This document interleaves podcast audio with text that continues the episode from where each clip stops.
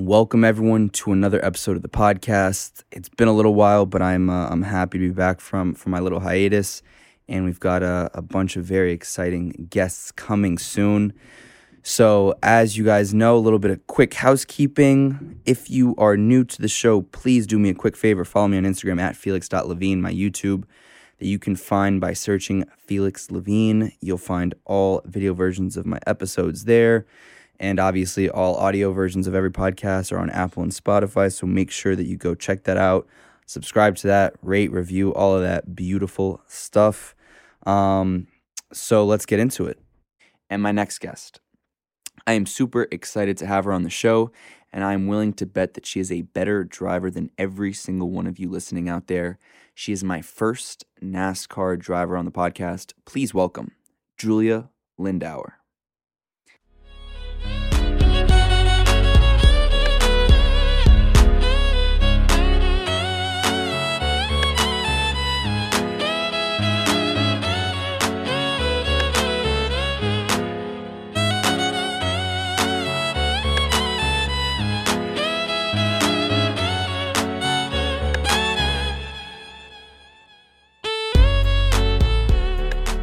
Live. Julia, thank you so much for for being here. And I need to first publicly apologize as well. Because and Josh knows this, you'll you'll be episode number 90.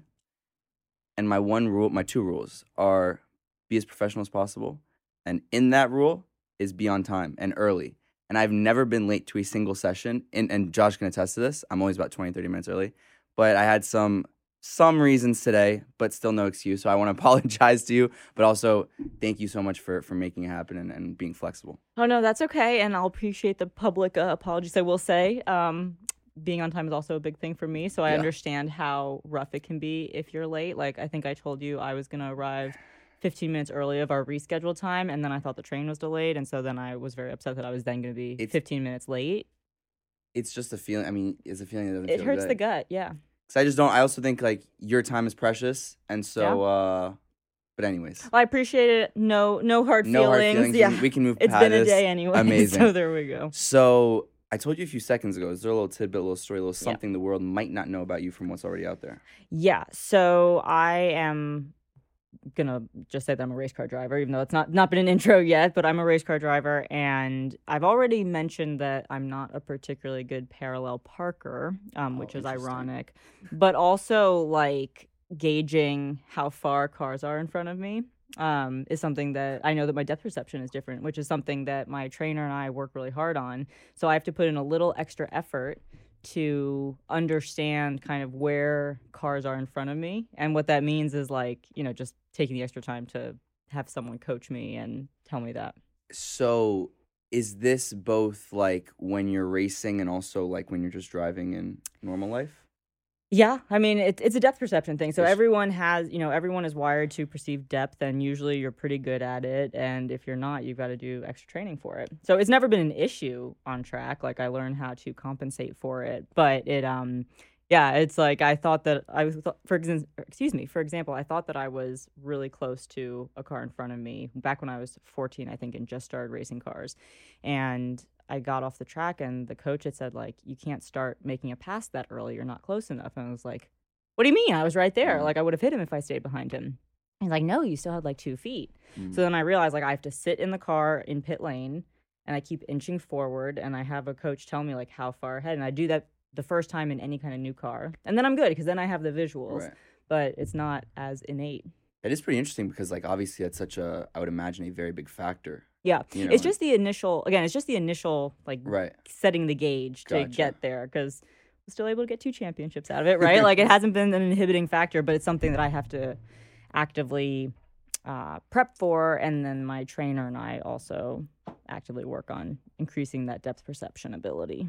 So one thing that I just randomly thought of earlier today when I was driving, I was like, if I was Julia right now, I would literally know that everyone around me is not as good as of a driver as I am.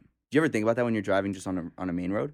Oh yeah, I, I don't like, you like, you're driving. better than every. Yeah, you're- I don't like driving on the road. I'll be the first to admit my boyfriend drives us everywhere, and I'm totally fine Oh, with that. really? Oh yeah, He yeah, yeah. drives? Yeah, yeah. Just uh, and why is that? You just don't like how the Mm, I don't know. He's a good driver. He's European. They him? learn how to drive over there pretty well. Okay. Um, and trust him. Yeah, totally. And I don't have to drive because I get so frustrated. You know, people Yeah, don't. We don't invest in educating people how to drive here. that's true. And so you'll have people sitting in the left lane. PSA, don't sit in the left lane because Mhm. it's very annoying. Or just like knowing that I can't be distracted while driving, so I know that other people really can't. And you just have to be so much more defensive on the road. yes. Whereas on a racetrack, for the most part, everyone else knows how to handle the vehicle and won't be stupid. Right. You can't make that assumption on the road. Now I'm also fascinated that you're a city girl and parallel parking is it's a struggle. Oh, I've barely driven in the city. Because when I was getting my license, you had to be 18 unless you took driver's ed. And my parents and I were just offended by Right. that notion. right. And um and so I didn't and then I went to college and I haven't lived in New York since. So I drive in New York, but Parallel par- parking. I, we have a garage spot. So Maybe one day I can teach you how to parallel. That'll be Maybe. kind of fun. I'm getting to teach, Teach the better. race car driver how to parallel park. Right, especially in a bigger car. Like I drive a small Volkswagen GTI. Okay. So it's little. Even if I don't think there's enough room, I know there's enough room Right. conceptually. Like my boyfriend's car is this like big mom SUV, and I would hate to have to parallel park that. Interesting. Yeah. So where did you grow up in in the city? I grew up on the Upper West Side, Okay. and then I went to Stuyvesant High School. Oh, so you went to Stuy. Yeah. Yeah. Interesting. I went to Beacon. Oh, okay. Know a lot of people who went to Beacon also. I, you know, Of course, it's now uh, I'm trying to think of the specific people that I know. well, so I think what's so that's interesting. So you went you where'd you go for? So I went to ethical throughout eighth grade, ethical culture. So I went to private school throughout eighth grade Okay. and then switched. And then that must have been a little bit of a, It was of a different. switch. Yeah. Yeah. Stuyvesant is quite intense. I have a few friends that went there. Yeah. Yeah, yeah, Um, yeah. It's a different. It's a different. bu- It's a different. I liked it a animal. lot more. Really. I fit in a lot better at Stuy. I loved how big and diverse it was. Um, I loved that it was in Tribeca and I wasn't taking a school bus up up to the Bronx Yeah. for for school. Um, I I found it m- more intense academically. Um, and, and my elementary school was great, but by the time I was in middle school, I wanted something bigger. and did you? So I know STEM is a big part of Mm-hmm. your hobbies, Mm-hmm. um, and your passions. Was that kind of early on when you went to? 'Cause I know it's pretty driven there. It's a math and science It's school. It's a yeah. math and science school. Um, that's a great question. So not really. I Mm. realized, um, you know, when I was younger, I knew that I loved that I was this tiny girl that was maneuvering a machine, right? And a go kart is just, you know, because there's no suspension, we use our bodies to physically flex the chassis, and I just love that human machine interaction. Obviously, didn't know that that was a buzzword, right? Like human machine interaction, but I loved that just in the back of my mind. And I loved that there were different concepts that were coming together to make the go kart go fast. And then there was the mechanical side, and then there was the physical side, and you feel the G forces through the corner. And it was just all really cool. And um, I wouldn't say I was the best at my math and science classes, but they made sense and I liked the challenge. And I'll be the first to admit that like I did not have straight A's in any of my academics. Be fair, Um, Stuyvesant's pretty hard to get straight A's. yeah, but it's amazing how many people accomplish Oh, it. yeah, yeah. like I think having like I think I was right around like a 90 91 student and I- that put me in like the bottom half Yeah, of the class. different like that. Like they, it's a, it's a whole, it's a Oh, yeah. competitive beast. Oh yeah, which never bothered me because I had been so competitive. Right. One, I'm the oldest child, so there's some competition. Of how many? Three, Oof. Yeah, and so some some competition there, but then also just what I love to do was Right. very very competitive, and I'm a competitive person. So, um, but yeah, Were you innately competitive when you were younger? yeah, I think And it- so. you think it was just because you were the oldest child, or there was something? personality also i What- think what I, I mean you- i don't know i like i like winning like it just feels good to win and i realize like as i have gotten older and have done more and you just you know learn about gender dynamics and you learn Mhm. about you know as you get older as a woman and person of color whatever it's um you realize some of the obstacles against you and girls are not taught to want to win and Yeah.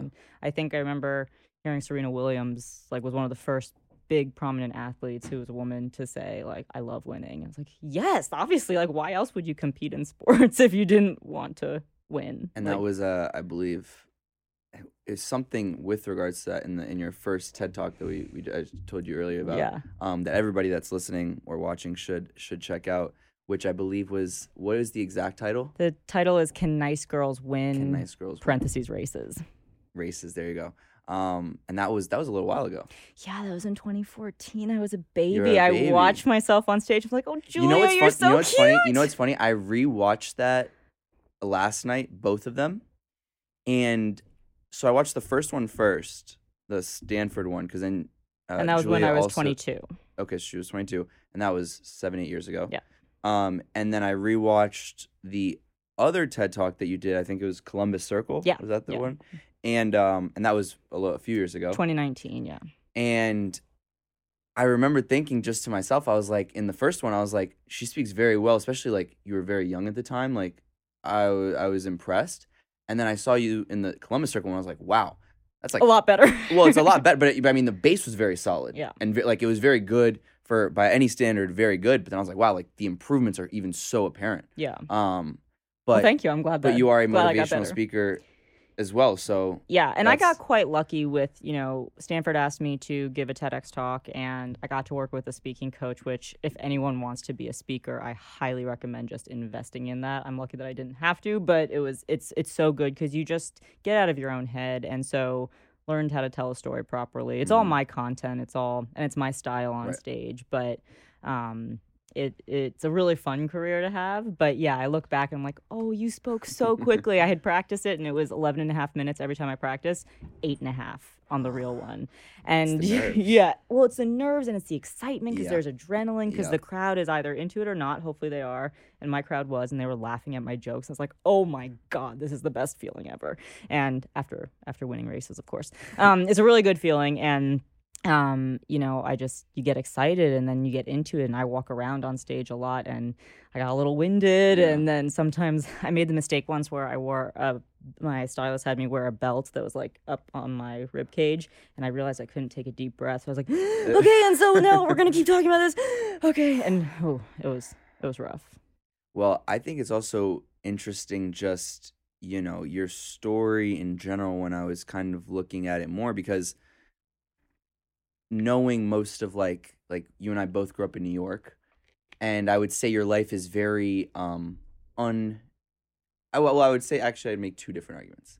I would say it's like it's a New Yorker in the best way, but it's also very untraditional. Yeah. Like how many how People in New York can drive. I- yeah, period. Let's start with that.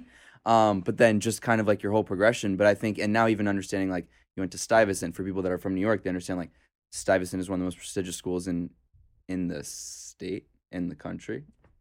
Let's go I with the country. Yeah. And I won't uh, argue that. and then Stanford is obviously one of the most prestigious universities in, in the world. Um, for you, did you feel uh, at any point, I guess let's go just academically, like knowing that you're doing something that's remarkably hard um, and also remarkably special? I guess in just your kind of academic trajectory, strip away the race car Right. side. That's an interesting question because I think, um, I would say overall my family is quite competitive as well, Okay. and my parents are two professionals and had lots of years of academia, and um, so it wasn't like we always had to get straight A's, but we always had to work hard, Mhm. and because they understood, like you know, some people have different capacities. Right. Some people will be able, like my brother and sister, got straight A's in a lot of their classes and i feel like i worked so much harder than they did Yeah. and so it's just they understood that but they wanted us to work hard um and then i don't know i just i've al- i also always wanted the best that i could get and i Mhm. had very specific things and i think it's hard for me to not look at academia and racing together because Okay. part of also what was great was that I, I knew that I didn't have to achieve certain grades to go do what I wanted to pursue professionally. Right. Um, so it wasn't like there was that pressure to there was pressure in high school to get good enough grades to get into the universities I wanted to. Right.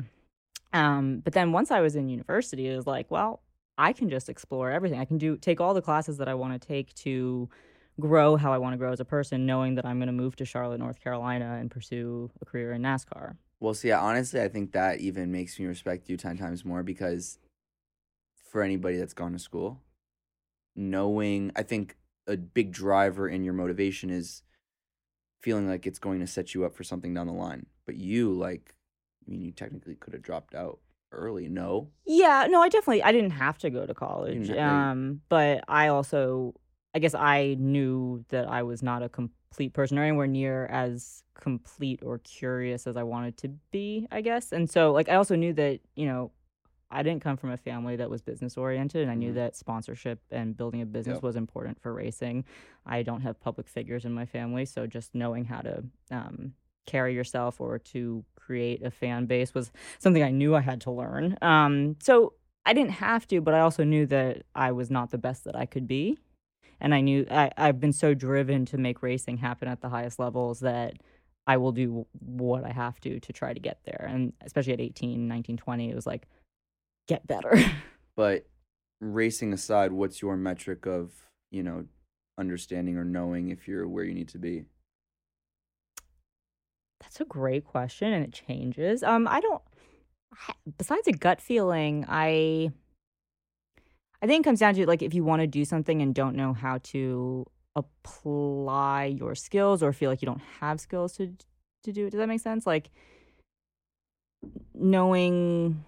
Oh, you stumped me. That was a really good question. Um, I don't know. And I think you know part of being competitive is always feeling like you can get more. Mhm. Um, and I think you don't even have to be that competitive to be that way if you Right. want more. But and obviously there's a healthy way to do that and maybe a less healthy way to do it. But what I'm learning is that, you know, parents' definition of success or teachers' definition of success or fans' definition of success are different. And I know that my definition of success has changed, especially as, you know, if I haven't made it as far as I want in racing, let's say, and you know, I used to define success as being paid to be a race car driver. Mhm. And the reality is that that doesn't happen to a lot of race car Mhm. drivers. And so, like, I have two championships, I have a lot of wins, but I have never been paid to race. And most people don't Mhm. get paid until like the highest level of NASCAR or the second Oh, highest. wow. Yeah. So how's that work? It's kind of a so it's- pay to play. so is it just sponsorship? Sponsorship or personal funding. And Okay. so, you know, there there are a lot of companies involved in NASCAR and especially at the top level, there's a lot of value in the exposure and the relationships with the teams. But it's very, very hard for an individual without a trust fund, without family business, Mhm. to actually get real third Oh, party sponsorship. And the reality, and it's always been an expensive sport, obviously, but you know, it's drivers have to figure out how to get funding to get through kind of the minor leagues. And so what I did learn, I don't remember which interview this was. Actually, I do. It was with um he's a funny guy. Uh Jonathan Van Ness. Oh yeah, Funny fella. Um that was an very exciting interview. very very entertaining. Yeah. I was entertained the whole time. Uh you kind of like well explain I learned cuz I didn't know this about uh, NASCAR cuz I don't follow that much. Um Wait, you don't watch NASCAR? I know, I know, I know, Julia. It's a As a New Yorker? No, but not shocking, right? Um, is that there's different tiers, and so will you just explain that really briefly Yeah, for people who yeah, aren't familiar totally. with how that works, and then like where, like what tier you are in, or like how you move up, or how that Yeah. works? So if you think about um, most sports, they have the major leagues, minor leagues, kind of Mm-hmm. grassroots levels are getting into it. So with NASCAR specifically, you have NASCAR Cup Series, which is the top level. So when you think of Jeff Gordon, Jimmie Johnson, Danica Patrick, they were at a cup level. Um, the tier two is now called the NASCAR Xfinity Series. Okay, yeah. And so I they race, yeah, they race slightly fewer races per year, slightly shorter races. The car is slightly different. Um, all the specs are slightly different. They way to think about it is that Cup races on Sunday, Xfinity races on Saturday, not exclusively, but and then there's the NASCAR Truck Series, which is the third from the top, um, which they are purpose-built race cars, but they look like trucks, Right. and that's um, like race on Friday, and then so those are the three national series, and then you have one branch underneath that is like the international series. So the canadian nascar series the mexico nascar series and the european nascar series which i've competed in. Two of those haven't competed in mexico. Um, and that's it's not professional in the same way that those three Okay. national series are um, and it's much shorter races and then you have like really the grassroots levels you have what's called arca racing you have um, late models it's like all kinds of weekly series basically Sounds confusing. yeah, Kind it's of. just like you know, you keep climbing up, and Yeah. it keeps getting more expensive, and Right. Um, and so I had raced in like that last of the minor leagues in the U.S. Okay. Um, and then I raced in the Canadian Series. I in 2020 became the highest finishing American in the European NASCAR Series, which I'm really happy about. There haven't been a ton of us racing over there, but enough people have, so that was really cool. And then it's just been really hard to break into the top three series because you see a lot of drivers who are self-funded in some capacity, whether that's family or business connection, you know, whatever that is. Um, And then, um, yeah, you see more kind of third party sponsorship in Xfinity and Cup. So, so I'm just trying to understand the, like, does it come down to the different like minors and major league equivalents? Is it more a funding issue or more like a results issue?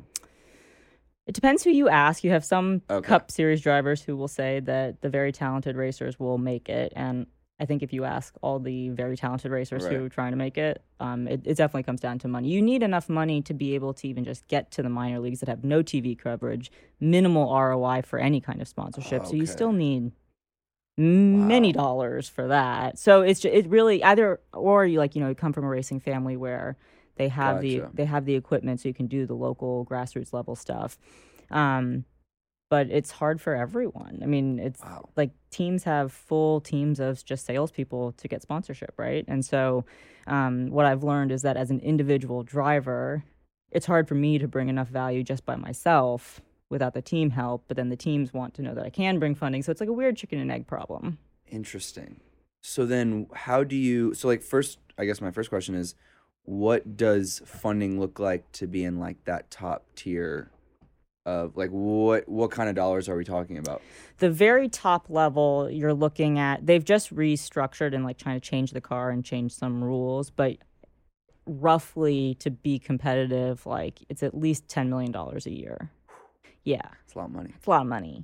Um but it's out there um for some people. And um and then it trickles down from there. Um and so you know for me a lot of my you know since i graduated a lot of my time has been spent pitching companies for sponsorship and i was very green when i started so Mhm. like learning the do's and don'ts of that and the ups and downs and but then also you know pure sponsorship i found was really difficult to be attractive and so learning how to leverage other parts of my brand like Mhm. like my speaking ability Right. or like you know content partnerships with different companies like i did um, something for shell where they have an eco um uh eco marathon i think it's no i'm totally blanking on the name now but it was um an eco challenge for s- universities to build um non-gas using Gotcha. motors and they raced over in england and it was a competition and um like i hosted um, video content for that so figuring out creative ways to get funding to go racing if the sponsorship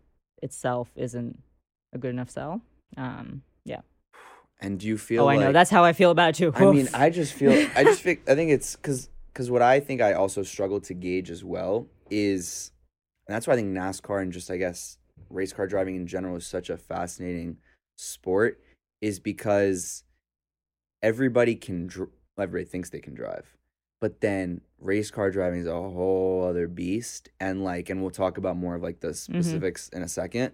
Um, but it's like what I try what I want to better understand is what makes the best like the the number one ranked NASCAR driver in the world.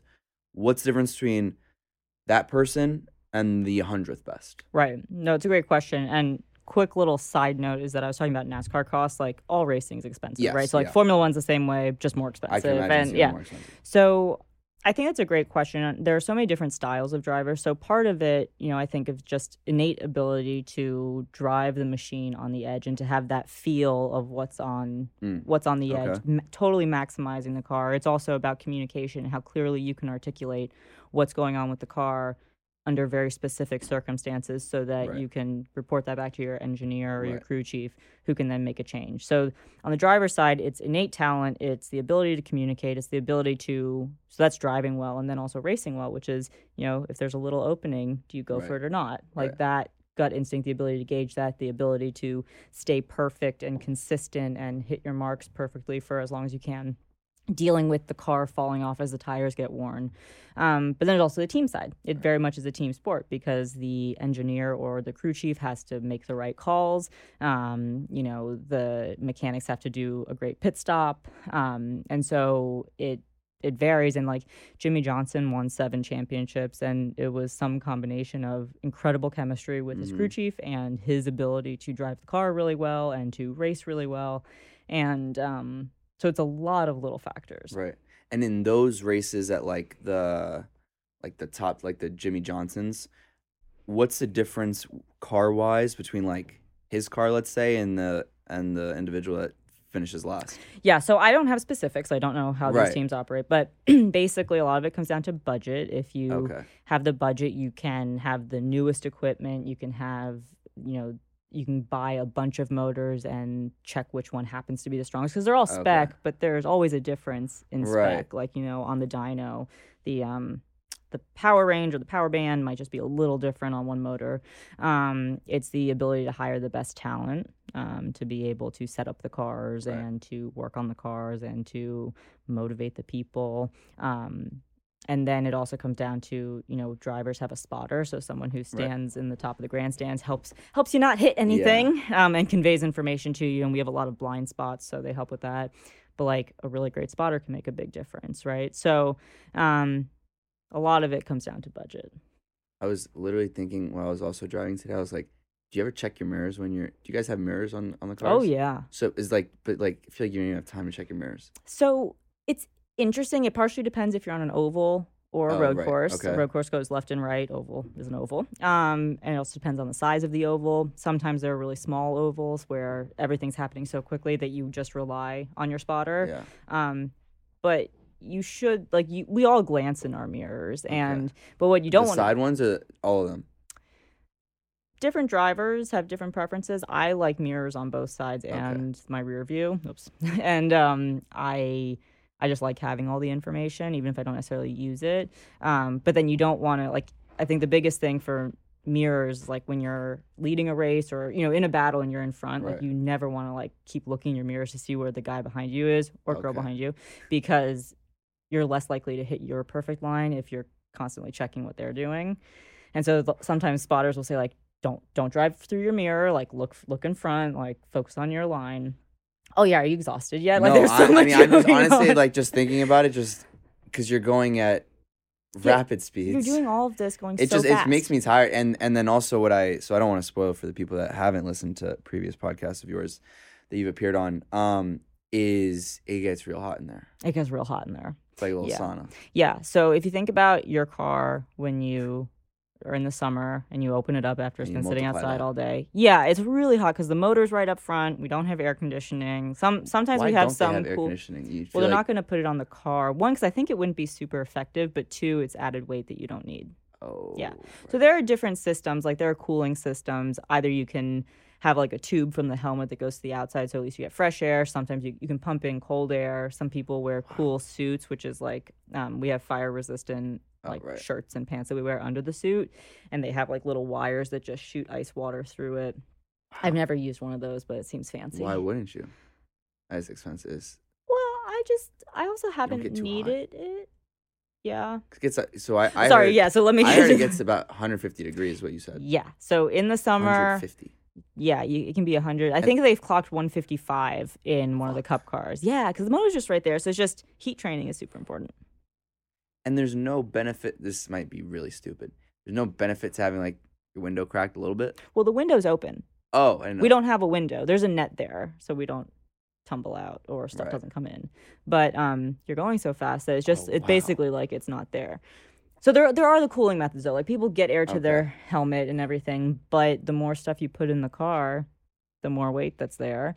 And if you're trying to win races, have you ever felt like you were gonna like pass out yeah, I've had a couple of really hard races. So, but so one of them was we were racing at Sonoma Raceway, which is in Right. Napa, or it's in Sonoma, um, in Northern California. Which you don't think of nice. North. It's beautiful, but you don't think of Northern California as getting super hot. But Yeah. inland, a little bit where the racetrack is, it gets really hot.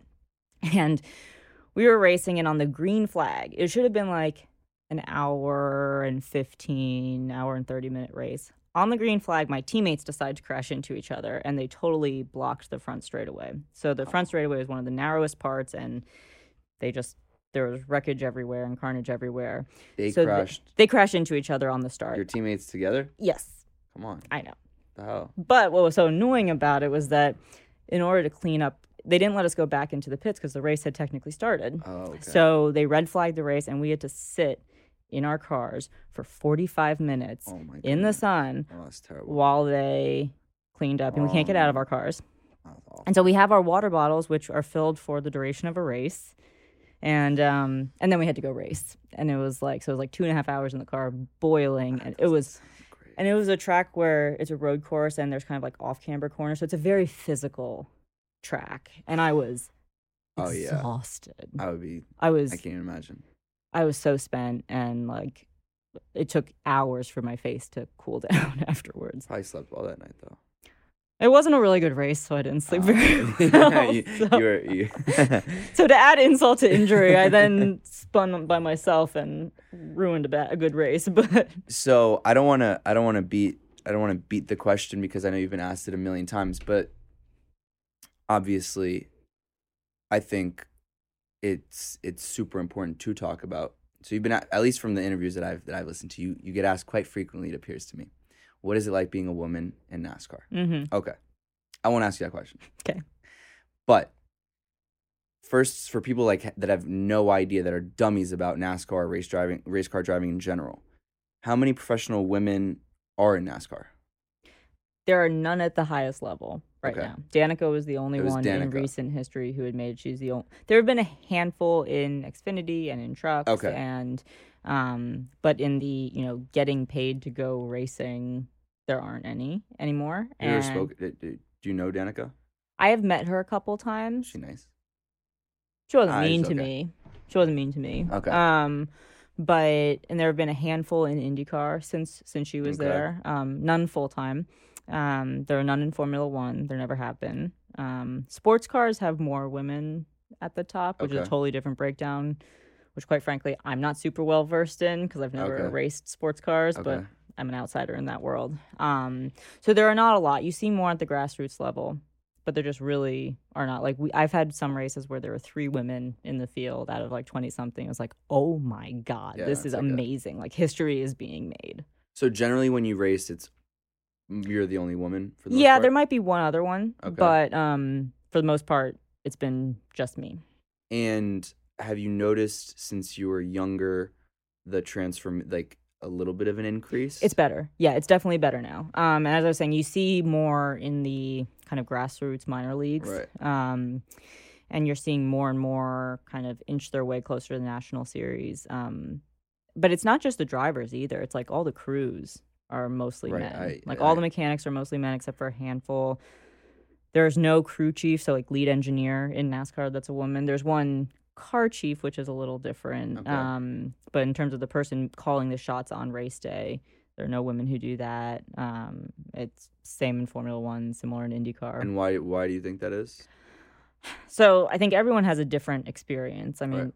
it's not necessarily like the most fun community to like be a woman in. It's not bad all the time, and I think overall, I but also, I mean, it comes down to you know everything from you know this from the early ages, like you know if we're talking about drivers, you know, parents have resources to put one kid in racing. Right. They're gonna probably just assume that the boy wants to go Gotcha. racing. Okay. Um, you know, and I think I really believe I think Geena Davis said if she can see it, she can be it. Mhm. I mean, if you don't see any women going racing, you don't think that you can do Yeah. it. And you know, I was when I was oh, how old was I? Twenty three when I won my second championship, and that was in a stock car, so NASCAR sanctioned racing. Okay. And the first time, first race I won that season, this like twelve year old girl came up in victory lane and was like, I didn't even know that women could race. Wow. It's like she's 12. Like we're in 2015 now. Like there have been women racers, but there's Mm-hmm. just so little visibility. And then there's all the schooling for more the engineering side. I mean, Okay. it's um, you know, all the there are so many studies that show why women don't necessarily continue on the technical Right. fields in Mhm. school.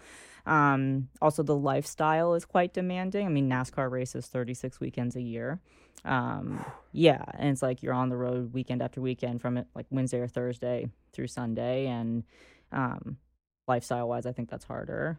Um, culturally, I mean, I think there's so many reasons. Is was there ever um a moment, I guess even in, in your life in general, where you felt like that could have dissuaded you from going into this altogether?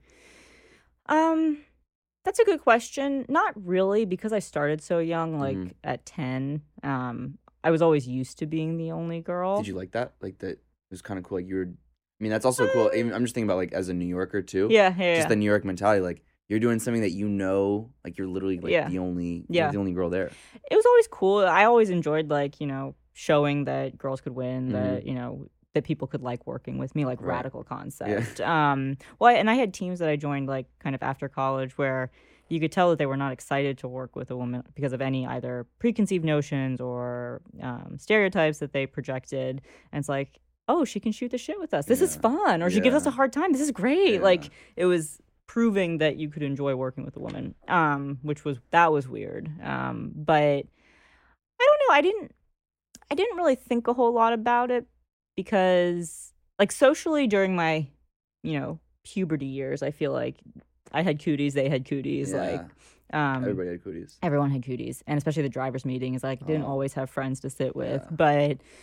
But after that, like I got a great coach in go karts who he had he fully believed in me when no one Mhm. else would. Like no teams would sign me when I was twelve or thirteen. My parents tried to get us. Is that a on. normal thing that people people get signed at 12 and 13? For go karting, you want to join a team that has the resources, like they have spare parts, they have all this stuff. Okay. And I had just won the local championship, and I didn't learn this till years later. But my parents started calling all these teams to see, like, hey, can we can we pay Oh. you to have our daughter there to be on your I team? said no. Like, nah.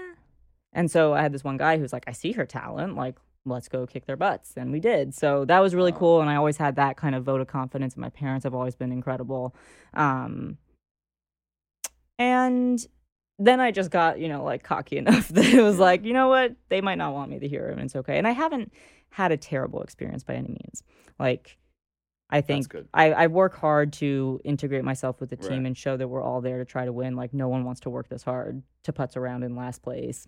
Um, and I take it very seriously and I have fun with the team. So that's good. And then I think there have always been some competitors who will race me harder. And that was Right. something a coach pointed out. Yeah, that, you know, they had never seen people block so much or move me out of the way when I when they couldn't pass me cleanly.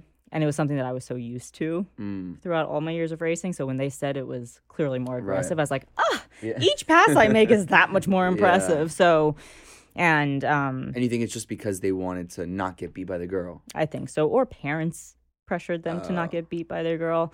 I don't know if you heard this story, but um, there was one race apparently one year where I was in fourth. This 18 year old guy was in third. I was a little faster, but I was struggling to pass him. Like he was good at defense. And um, we were racing, and apparently it was a road course. And so when we were on the far side, all the spotters could hear each other in a way that you can't normally hear on an oval. Okay. And so my spotter heard this kid's dad say into the radio, like, don't let that bitch pass you. Do not let that bitch get by you. So, and he was like, oh my God, like he's being so And aggressive. you're old at that point? Oh, I was in my 20s at that Okay, point. And, and I didn't hear it. It was my coach that heard it. But my coach was like, oh my God, like he's being so aggressive. And for me, it's like, okay, so this kid's 18 years old and he's getting the confirmation from his dad that all women who are competitive are bitches, right? And so, like, that's the cycle, right? That continues. So, In a weird way, did that does that kind of like fuel you or em, em, empower might not be the right word, but at least to like you're you are ha- you are having an effect. And I think like Yeah. even the story that you told about like the 12 year old girl that went up to you after you won that race, Yeah. like you're having an effect there. And here you're having an effect where, I mean, obviously this is like a very, it's not a pleasant thing to hear, but that you're showing the world that there is different ways of doing things than have been traditionally done and new opportunities for women. So I think like in that way that that's got to be empowering, I hope. it's cool. Yeah, it's cool. What I've learned is that there are going to be people who are open to knowing that Right. the world's bigger than the way they see it, and then there are plenty of Yeah. people who are not. Yeah. And so, if it can have a positive effect, that's great. Right. And what was cool was like, you know, my team at that point, they had never worked with a racer who was a woman. And so they had never seen that. And I think when they saw that with their own eyes or heard it from my spotter, my coach, they were like, oh shit, this is, this is a, something that I was not aware of Right. and because you know we had this personal relationship it was something they wanted to i don't want to say be educated on but like learn more about maybe how that applies to other parts of their lives because a lot of them had daughters and it's like Mm. ah you know if someone's talking about julia like that are they going to talk about my kid like that Right. and i think that was it was really cool and it you know but then there are people who just don't give a shit and don't want to learn and then it's just beating your head against the Right. And as much as like I mean, do you ever get kind of sick of being asked about like like of having the the gender conversation brought up in when it comes to racing? Like just people just to talk, like would you rather they just talk about who you are as a race car driver or that like because i'm sure you've heard it a million times in a million different ways Yeah. Well, and I have a kind of split answer for that. I always I would prefer to be known as a great race car driver, There you go. not a great female race car Right. driver. But because there are so few women race car drivers out there, I also think it's important to your point to have the conversations. And like I just remember, um, and I'll, I'll preface this by saying there's obviously no right way to be a minority in any industry, field, whatever. Um, and like you know, Danica had made the decision not really to talk about anything related to her gender, and that's her prerogative. That's Mhm. fine. Um, but when she, as she, but when she had announced her retirement, she did talk about specific things more, and I was like, oh shit, that's what I went through too. And I know other younger women because she's about ten years older than me, and like even you know women who are younger than me are like.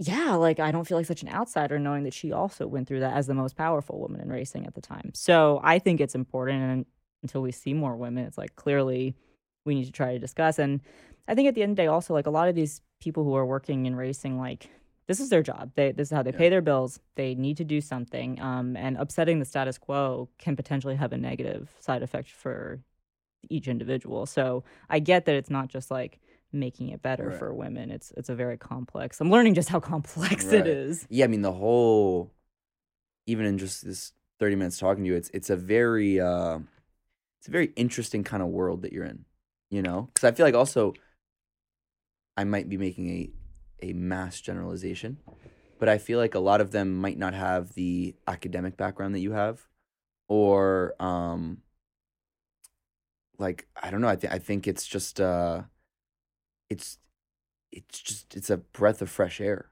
no? Yeah, and it's funny you say that because like I I think there have been some great things about being a woman in racing, and there have clearly been some obstacles, um, both on the racing side, on the financial side, on the support side.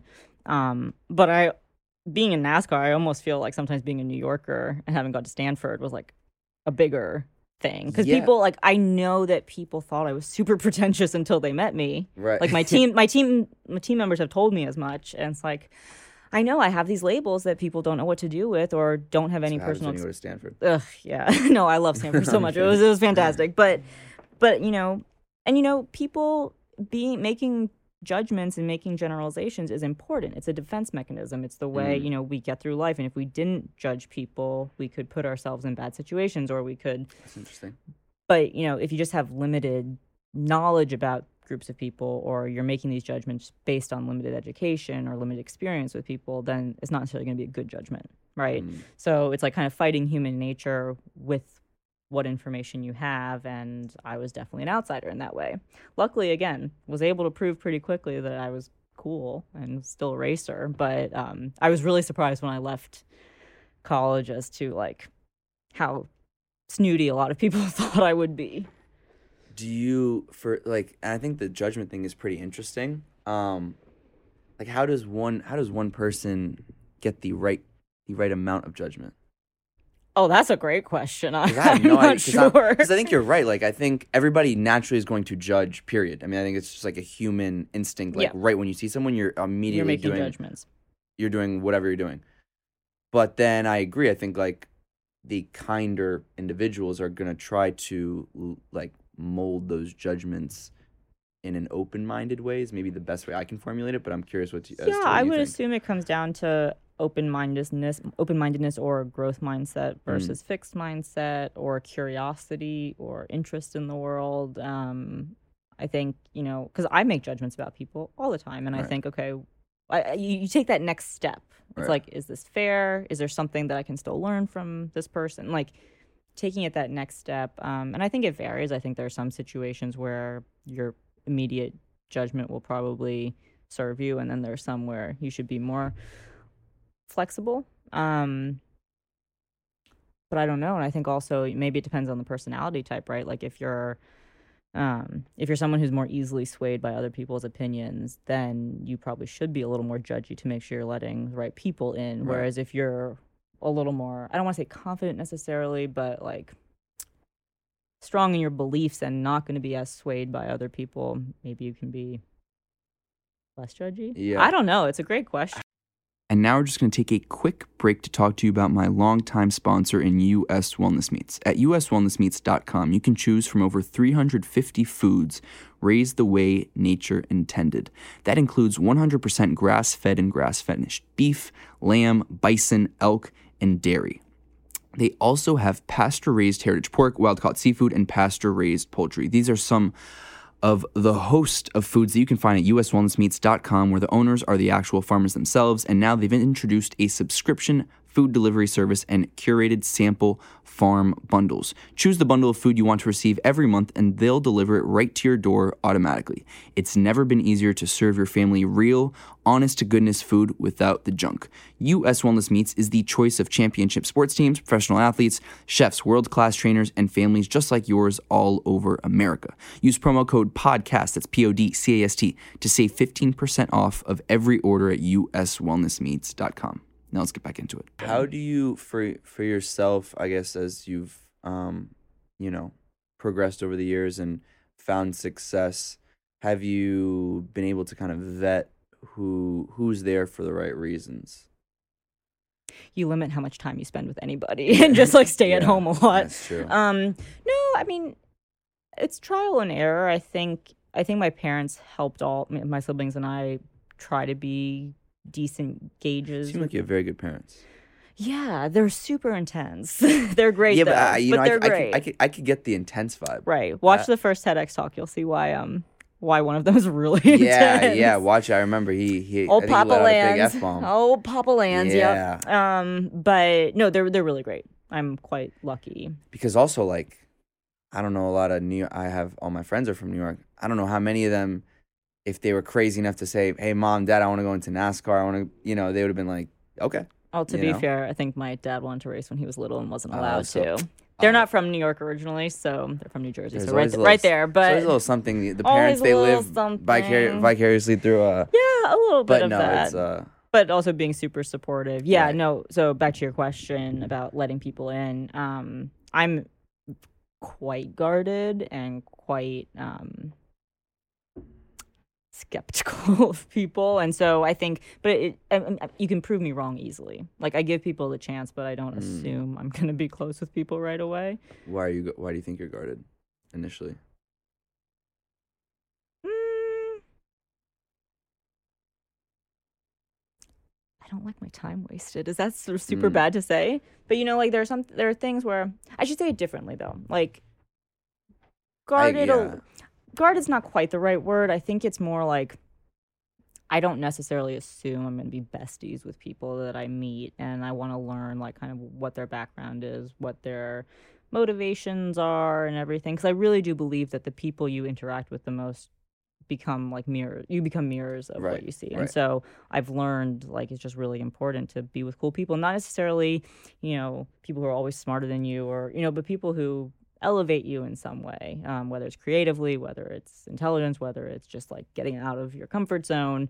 Um, and yeah, I don't think I really answered your question. Does it take a lot to like what is your metric on how you will finally be convinced or is it just like a gut feeling? I think it's a gut feeling. Like, did Right. I enjoy hanging out with them? Did I feel like we were contributing to each other's Mm. lives? And I'm thinking of this more in like a social context. Like on a professional context, it's a little Right, different. You know, there's, you know, everyone's trying to get something. You, it needs to be a mutually beneficial um, relationship. But on a personal level, it's like, do I want to leave my comfy pants with my glass of wine to go Mm. hang out with you? I feel like that's a great gauge That's for a me. that is I that's a really good measuring I love stick. being at home with our good wine and Are there a lot you of know- people that'll that'll motivate you to get out of here? oh yeah, yeah, Okay. yeah, yeah, yeah. Were you and as a like what were you like as a little high schooler and wandering the streets of New York?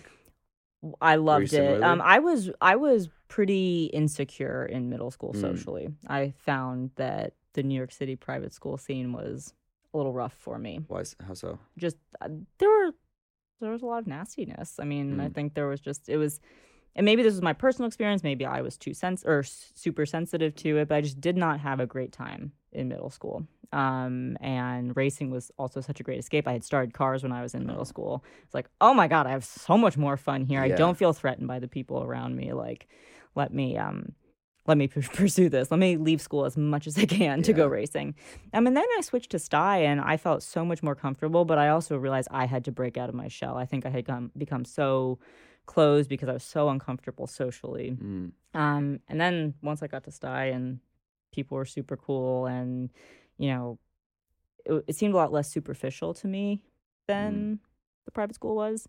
Um, and people were nerdy and like excited by like more interesting things. And sorry to anyone who really enjoyed private school, it's fine. It's like to each their own. But it, it took a it took the four years of high school to feel like I could be more outgoing. And then my mom and I talk about this. When I got to college, I like told her I want to be known as someone who is high energy, vivacious, like Mhm. makes people feel good about themselves. That was a conscious decision that I made.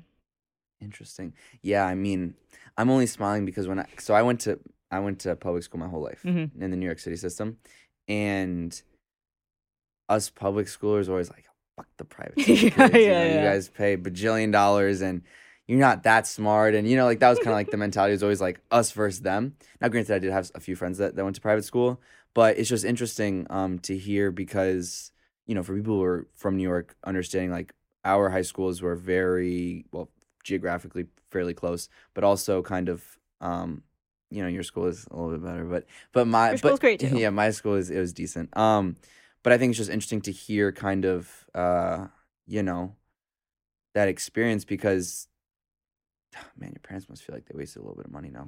Well, in a Uh, ways you did you did learn a lot. No, I learned a lot, yeah. But I think once they realized, like, oh wow, there are these other great schools, Yeah. and um, and again, it was really good for a while, and um, and like I had I have friends who didn't feel didn't really give a shit about yeah, the other girls, let's say, and just kind of did their own thing, and they thrived there. right. And so there's something about my personality, you know, the personalities that were in my grade. Um, I just didn't love it. I had mean girls on my bus stop. Like it was just like I Oh. had to be with them all the You had time. a you had a bus. Oh yeah, we take a school bus from the Upper West Side up to Riverdale. Oh my! Oh, wait, so so at so what's the the private school called? Ethical culture, E- Fieldston. Ethical Col- oh, okay. Oh, I feel like I've heard it led of to Fieldston. Fieldston, yeah. They had so a good it's tennis up in, team, no?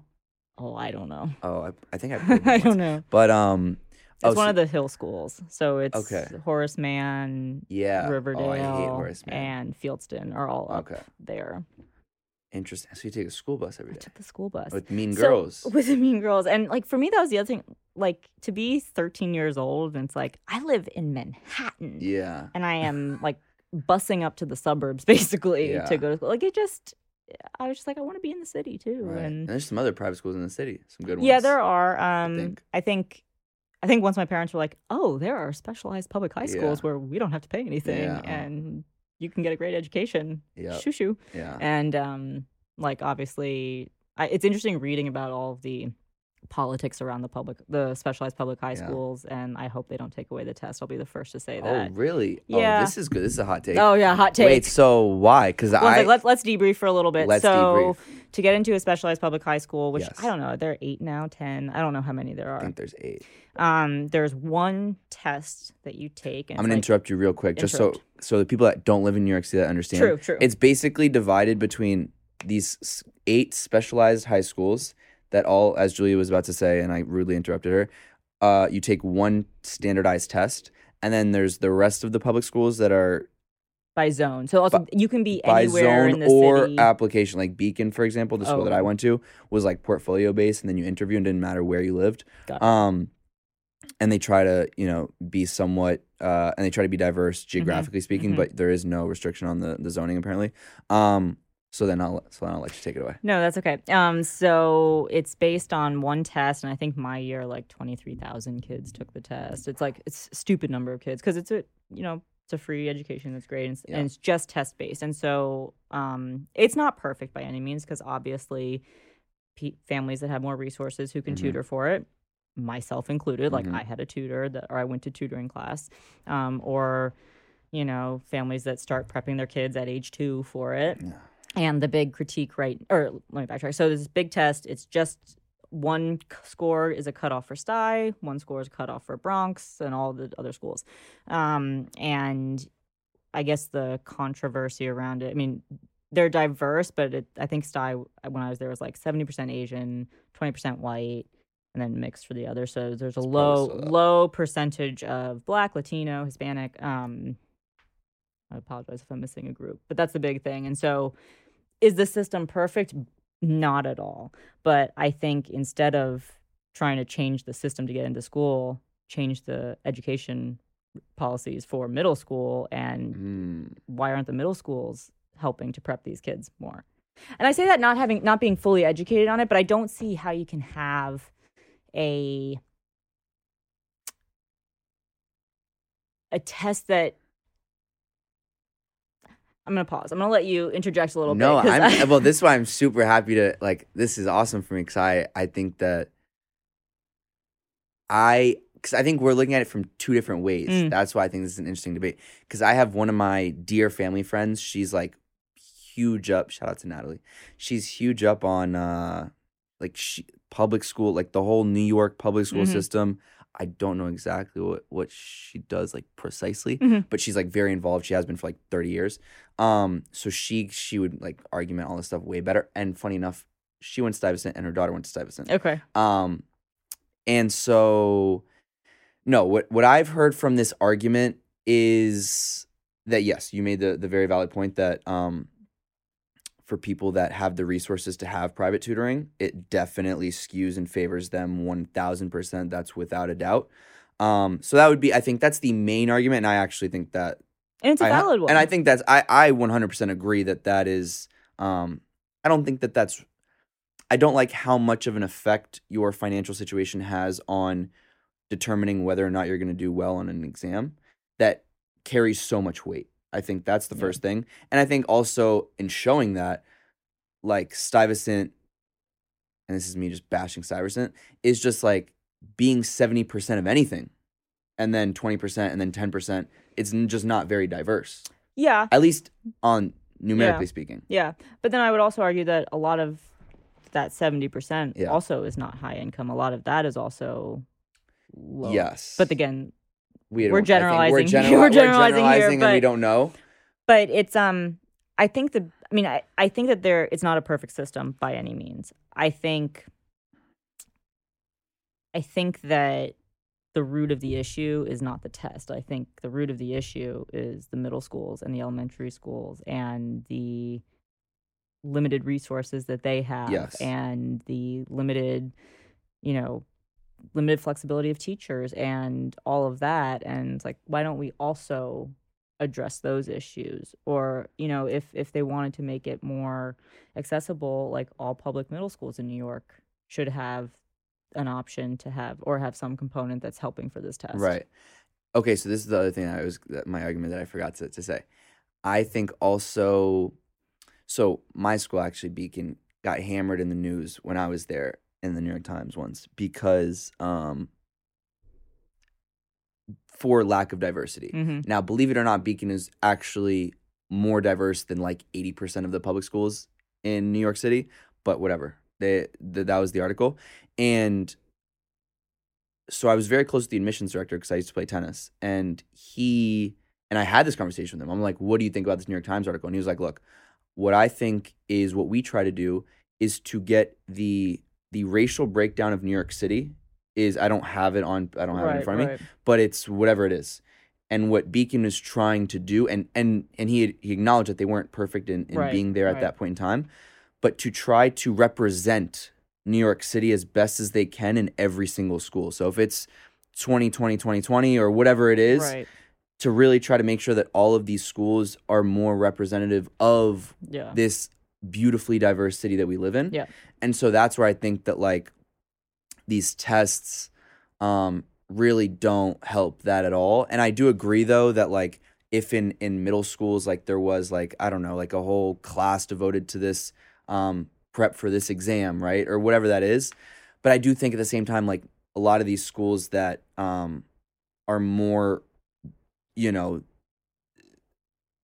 less white yeah they don't have and it's just it's just a fact they don't have the funding to do to have Yeah. programs like that right or they don't have um the resources to to take time out of their day to to to provide that and also i think like for me just even thinking about it like would you really want to have a class every day where it's like prepping you for one exam on that one day for? But I feel like you could argue that about other classes too. Like, do you really want to go hang out in math class Okay, that's today? fair. Okay, but that's okay, but but then like, but then it all comes down to that one exam.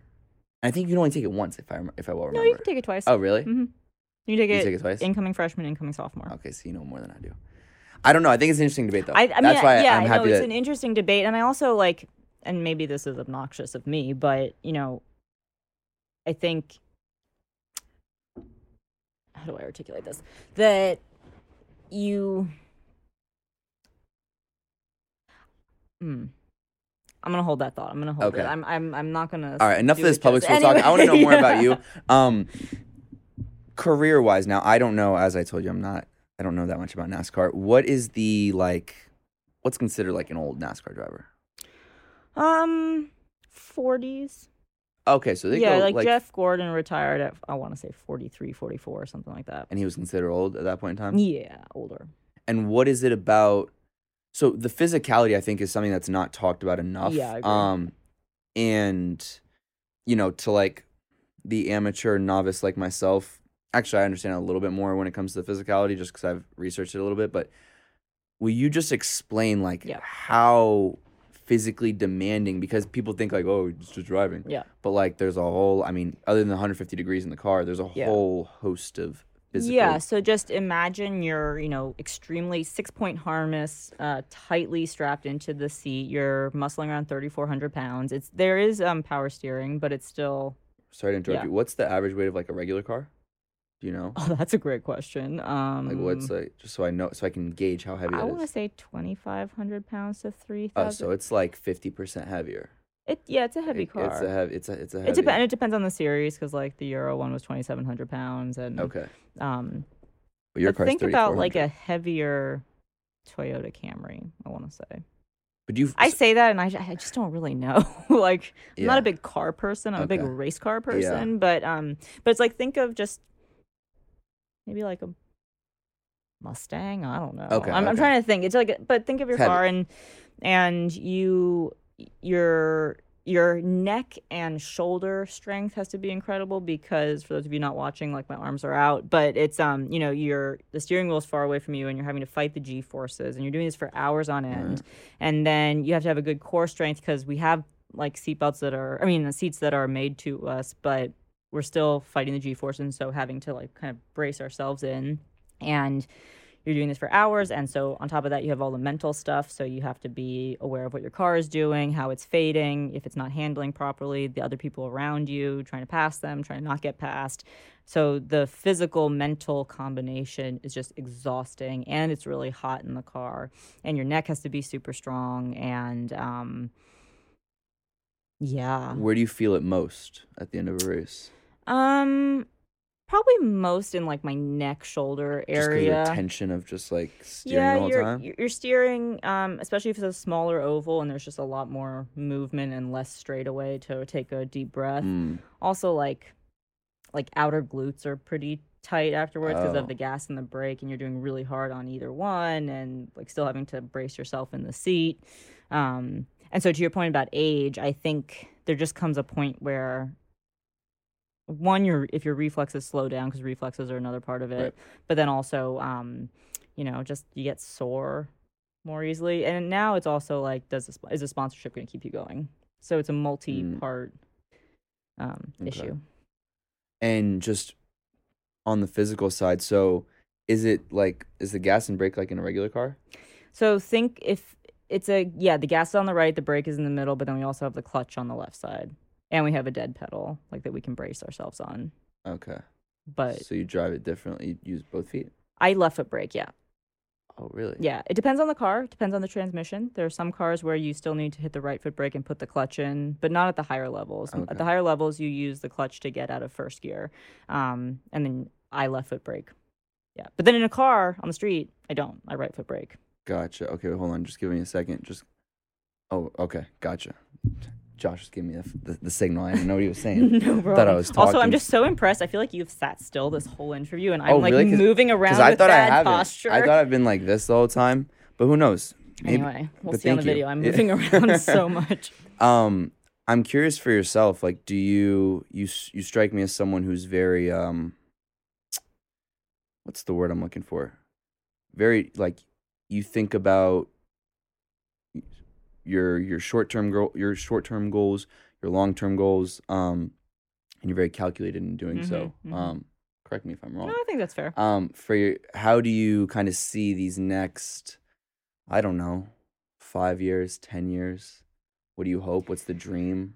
Yeah, that's a great question and a loaded question. So, I mean, recently it's just been way way harder than I would have hoped to get sponsorship, right? Right. So, I raced full time in 2020, became the highest finishing American Euro Series.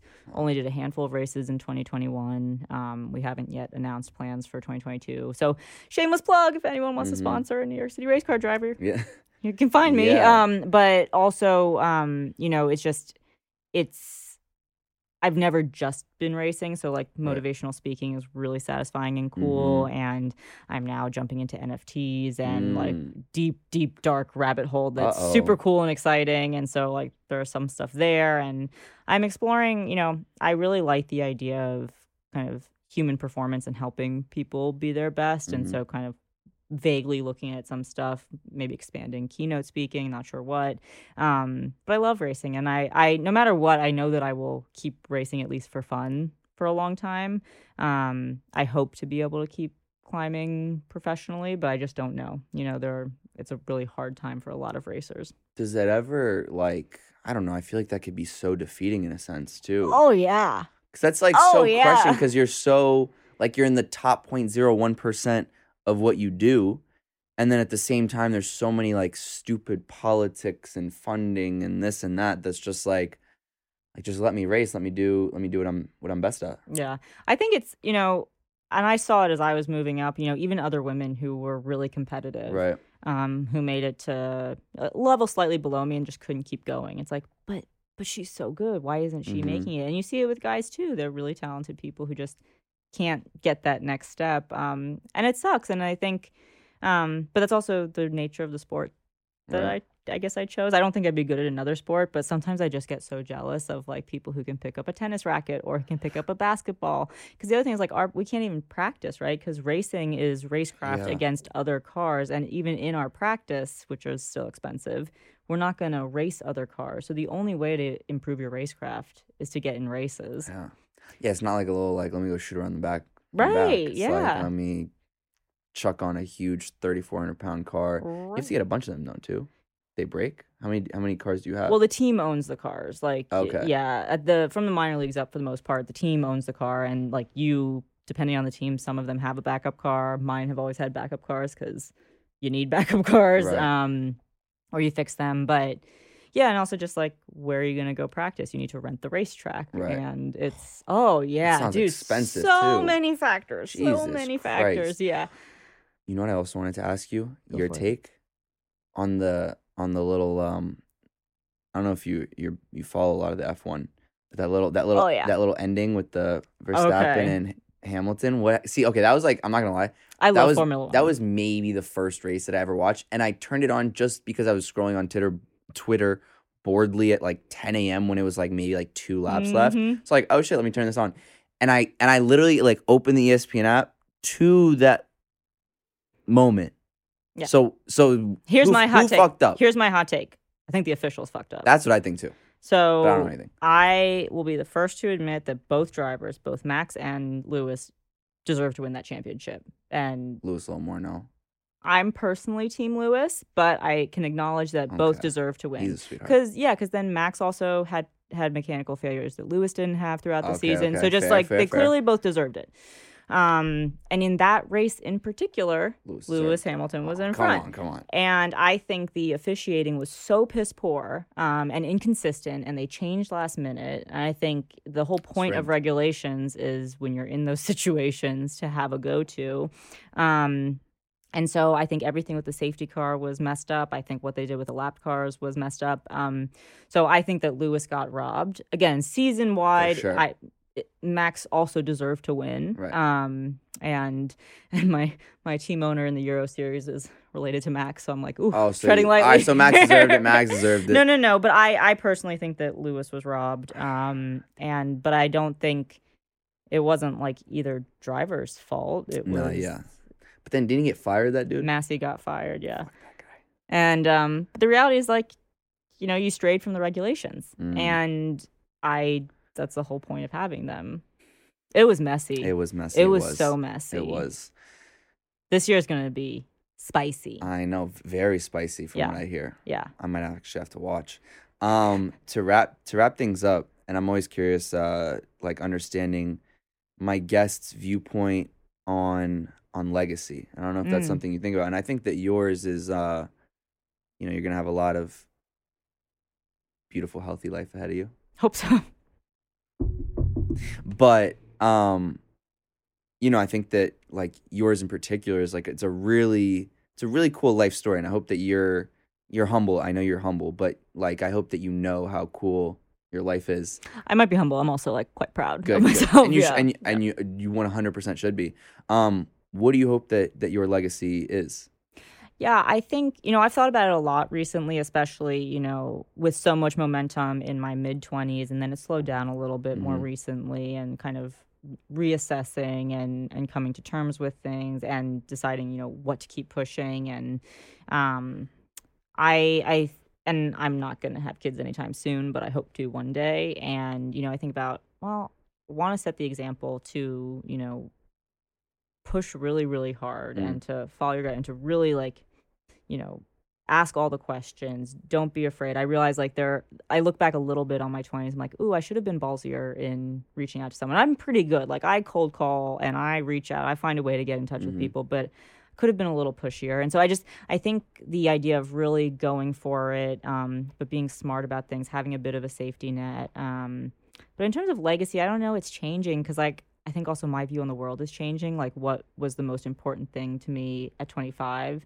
is now different at 30 and Mm. like understanding how you know being proud of yourself and being content to a certain extent but also but also striving for more it's a weird balance Mm. right um so i don't have a great answer for legacy i think i think it's about I, I always hope to with people i work with to help them be their best selves and what i like to say in my keynotes is that i really believe that teams or communities or groups like really thrive when everyone is an active participant and so how do we help everyone that we're working with to be their best selves to be their active their active self to really diversify the pot to bring ideas to collaborate um, and i think that's kind of the ethos of how i try to live Mhm. my life and how do we elevate others how do we use them to elevate ourselves and how do we you know to quote my parents like live big on whatever scale that is Mhm. living big can Right. be on a small scale Right. on a global scale like who knows? But just living intentionally and